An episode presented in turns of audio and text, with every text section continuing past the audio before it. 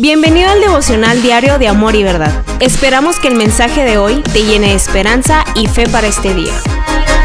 Hola, ¿qué tal? Bienvenido a nuestro cuarto día del mes de septiembre. Qué bueno que estás con nosotros. Vamos a continuar con la primera carta de Timoteo. Eh, y entonces vamos a ver el capítulo 4. Te voy a pedir un favor, ponle en pausa este video, ve y lee este capítulo que sé que va a ser de mucha bendición para ti. Volvemos en, unos segundos.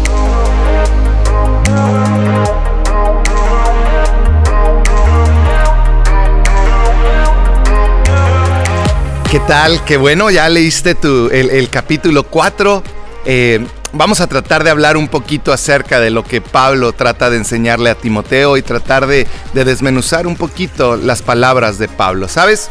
Este eh, capítulo 4 habla acerca de los falsos maestros, falsas enseñanzas, mentiras que se iban a enseñar. Les llama apostasía herejías que se enseñaban. Entonces, este capítulo 4, Pablo los, lo, nos habla para enseñarnos, advertirnos que iban a venir estos falsos profetas, estas falsas enseñanzas.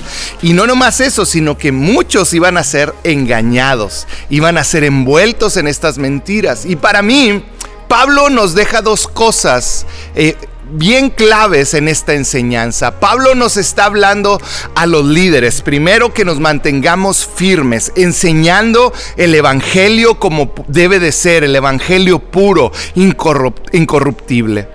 Lo segundo es que Pablo nos está advirtiendo a todos que es seguro que escuchemos herejías. Nos está diciendo, de seguro vas a escuchar cosas que son incorrectas, falsas enseñanzas y que podemos ser tentados a creerlas y no nomás creerlas, seguirlas.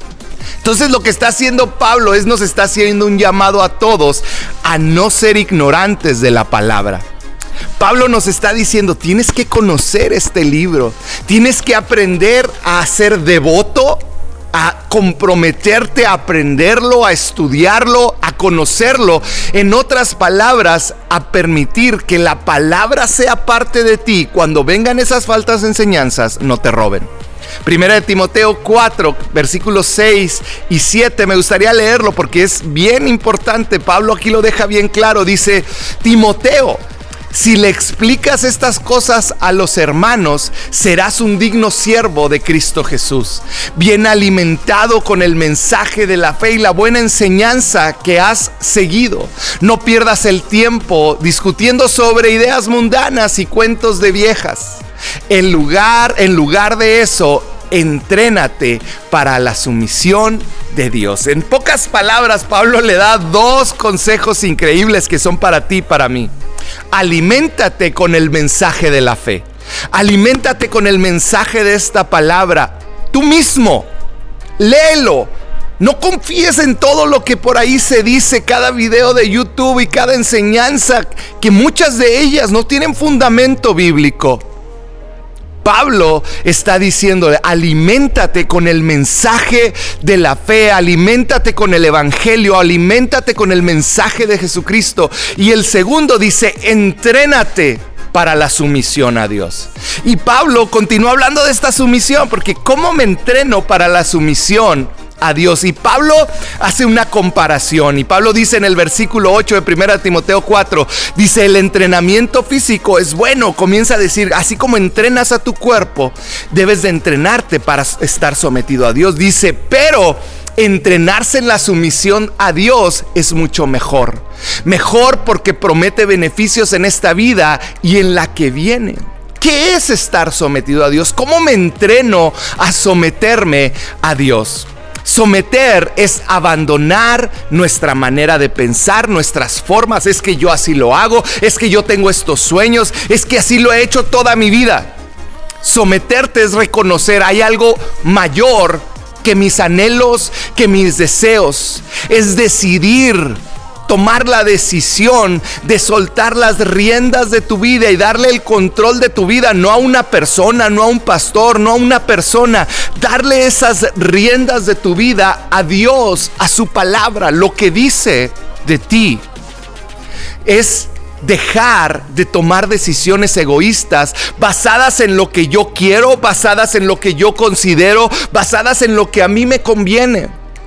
es dejar lo que es mejor para mí cuando eso va por encima de lo que dice la palabra de Dios. Es dejar lo que yo quiero cuando eso va por encima de lo que dice la palabra de Dios. Es reconocer que Dios sabe mejor lo que es mejor para mí. Entrénate en esa sumisión. Debemos de entrenarnos, debemos de decidirlo. Y sabes, cuando empezamos a vivir de esta manera, es obvio que vamos a recibir crítica. Y yo creo que si tú lo has hecho en alguna área como el diezmo, como el, apartar eh, los domingos para venir al Señor, como el dejar de hacer ciertas prácticas que a lo mejor antes hacías, atrae crítica. Y Pablo lo sabía y le dice al final del, capítulo 4 de 1 Timoteo, en el versículo 12, le dice Pablo a Timoteo, no permitas, fíjate lo que le dice, no permitas que nadie te subestime por ser joven. Dice, sea un ejemplo para todos los creyentes de, que, de lo que dices, en la forma en que vives, en tu amor, en tu fe y tu pureza. Vivir sometido a Dios va a traer crítica. Es obvio, no nada más porque era joven, sino por la manera en la que él había decidido vivir. Hoy Dios, el mensaje de Dios para nosotros a través de esta carta es ejemplo para todos. Sé un ejemplo. Sé un ejemplo en tu forma de vivir, en tu forma de amar, en tu forma de creer, en la pureza con la que vives. Que Dios te bendiga. Gracias por ser parte de este devocional. Si te gustó el contenido, suscríbete y compártelo.